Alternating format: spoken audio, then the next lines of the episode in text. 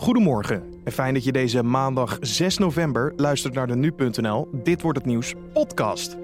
Mijn naam is Carne van den Brink en ik zal je in een klein kwartier bijpraten over het nieuws van nu, de zaken die verder deze dag te gebeuren staan en we hebben een mediaoverzicht voor je vandaag. Zometeen aandacht voor nepnieuws en nieuwe plannen van de NS.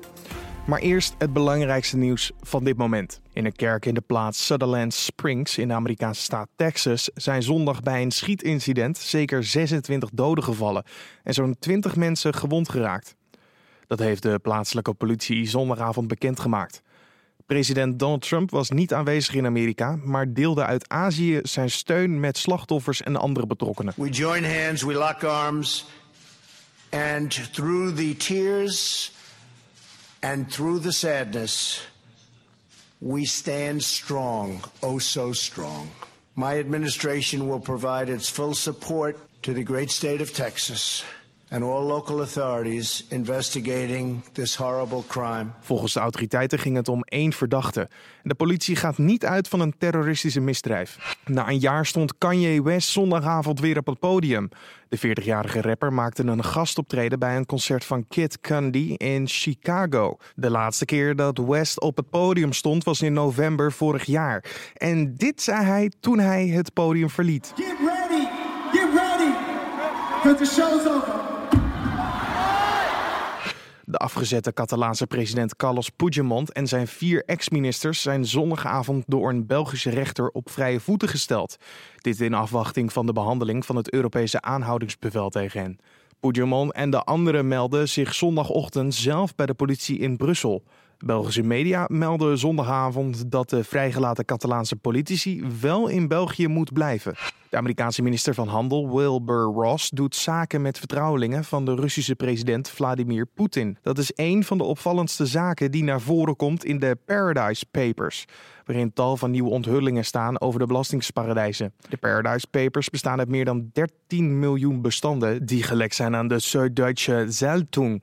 Die krant heeft ze via een internationale samenwerkingsverband gedeeld met media in 67 landen. In Nederland behoren Trouw en het Financieel Dagblad tot het consortium. En dan kijken we naar het nieuws van vandaag, oftewel dit wordt het nieuws. Nepnieuws is een begrip wat in 2017 volop in de media te horen was. Denk je aan politiek nepnieuws, aanslagen of burenruzies, alles kan beïnvloed worden met nepnieuws. Maar wat nou als hier een game overkomt? Ruud Oosterwoud, oprichter van Drog, zit achter de vandaag uitkomende game Slecht Nieuws. Wij belden dit weekend met Ruud met de vraag: hoe kwamen jullie op dit idee? Het idee is ontstaan al hele tijd terug uit het idee van er is, er is zoveel nepnieuws en er, komt alleen maar nepnieuws bij. Wat kun je er dan in hemelsnaam nog aan doen? Toen dachten we, laten we gewoon laten zien hoe makkelijk het is. En uh, het idee is eigenlijk ontstaan vanuit, vanuit het maken van een generator waar je met één druk op de knop zo nepnieuws maakt en verspreidt.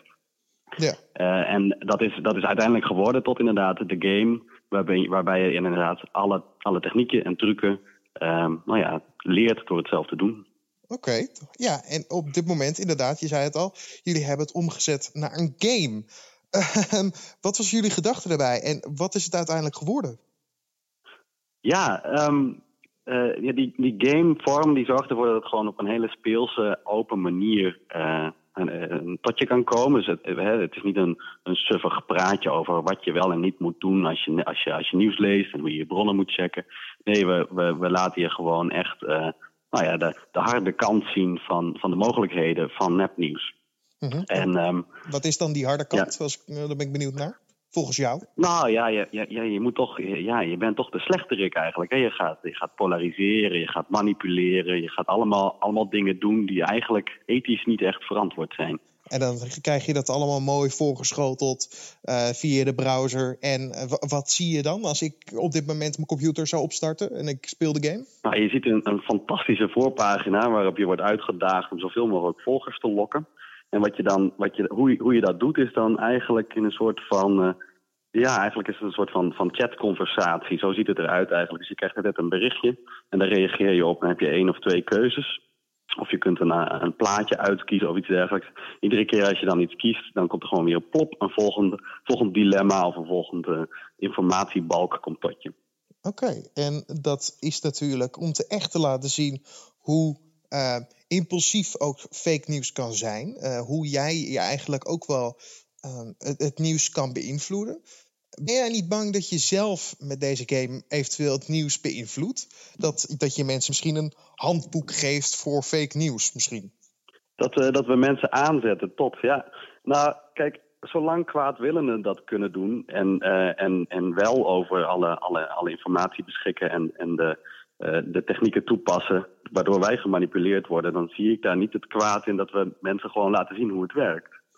En um, het, het, het, is, het, het vergt wel iets meer moeite dan, uh, dan gewoon onze game spelen, dat je dan vervolgens de hele publieke opinie kan beïnvloeden. Daar, daar, over het algemeen heb je daar dan toch iets meer middelen en mankracht voor nodig.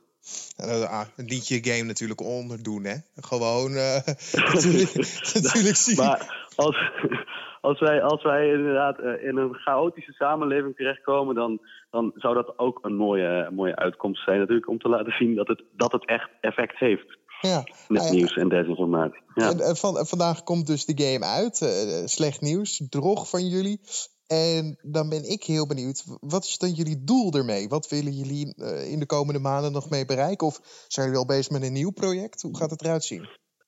Nou, de, uh, wat, we, wat we willen bereiken met drog en in het algemeen is inderdaad gewoon bewustwording. Dus uh, een, een, een vaccin, eigenlijk willen we mensen vaccineren tegen nepnieuws, zodat ze het herkennen en dan niet meer er zelf intrappen en het niet meer zelf verder verspreiden.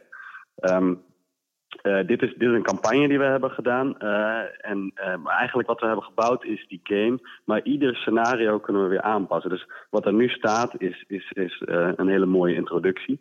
Maar we willen heel graag ook op het moment dat er, dat er echt iets gebeurt... dat we gewoon een, een, een kopie van, van het werkelijke scenario daarin kunnen zetten... van wat er net is gebeurd in Nederland of in, in de wereld.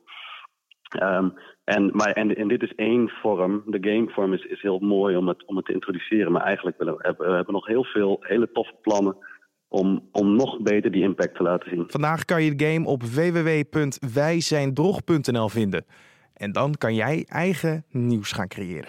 Tijdens een speciale zitting zal de rechter in Washington bepalen of Paul Manafort en Richard Gates, voormalige adviseurs van de Amerikaanse president Donald Trump, met het betalen van een borgsom van hun huisarrest afkomen. De twee worden onder meer verdacht van samenswering tegen de Verenigde Staten. De beschuldigingen komen voort uit onderzoek naar de Russische connecties van het campagneteam van Donald Trump. De 32e editie van de internationale VN-klimaatconventie gaat van start in de Duitse Bonn. Naar de verwachting zal de implementatie van het klimaatakkoord dat in 2015 in Parijs werd gesloten tijdens de COP21 worden besproken. Afgelopen weekend werd na aanleiding van de top op meerdere plekken in Duitsland gedemonstreerd tegen de productie van bruinkool in het Duitse Rijnlandgebied. Na een geslaagde proef in april sluiten de poortjes op station Utrecht definitief. Reizigers moeten voor toegang tot het station voortaan beschikken over een OV-chipkaart. Dit met voldoende saldo of een ander geldig voerbewijs. Ook op stations in andere grote steden wil de NS binnenkort de toegangspoortjes in gebruik nemen. En dan kijken we naar waar andere media vandaag over gaan schrijven. De grote leider van het Italiaanse neofascisme Roberto Fiore is sinds 1999 terug in eigen land. Hij woont 20 jaar in het buitenland nadat hij werd veroordeeld wegens betrokkenheid bij een bomaanslag met 85 doden. Dit schrijft de Volkskrant. Honderden van zijn aanhangers, afkomstig uit heel Italië, demonstreerden zaterdag in Rome door de straten terug te veroveren op de indringers. Veel militanter dan de partij van Fiore wordt het niet. Maar onder de druk van de vluchtelingencrisis nemen ook veel andere partijen anti-migratiestandpunten aan. Vanaf 10 december rijden de eerste flitsintercities van de NS. Dit op het traject Amsterdam-Utrecht-Eindhoven. Een trein per 10 minuten is de belofte. Daarna gaat ProRail nog zes andere routes klaarstomen. Maar de spoorbeheerder verwacht dat de bestaande stations straks uit hun voegen barsten door de groei van het aantal reizigers, meldt de Telegraaf. Tegen 2030 wordt een verdubbeling van het aantal reizigers en treinen verwacht. Alle stations in Amsterdam worden de komende jaren fors uitgebreid. En ook elders in het land moeten veel stations op de schop. En dan nog het weer vandaag. Het blijft overal droog. Alleen aan de kust kan wellicht een klein buitje vallen. Verder wisselen wolken en zon elkaar af. En het wordt tussen de 9 en 11 graden. En dan nog dit. Tijdens een avondje uitgaan in Los Angeles zakte oud-basketballer en realityster Lamar Odom zaterdagnacht ineens in elkaar. Volgens omstanders had de ex van Khloe Kardashian er flink wat borrels in zitten. Dit had hij genuttigd in een VIP-ruimte van een nachtclub. Kardashian scheidde van Odom vanwege zijn gebruik van drank en drugs. Odoms woordvoerder sprak tegen dat hij in de club te veel alcohol had genuttigd. Hij zou uitgedroogd geweest zijn omdat hij niet genoeg had gedronken na een flinke training.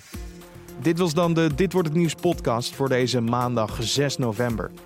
De Dit wordt het nieuws podcast is elke maandag tot en met vrijdag te vinden op nu.nl om 6 uur ochtends. Je kan altijd een recensie achterlaten op iTunes. Gewoon uh, 5, 4, 3, 2, 1 sterren geven.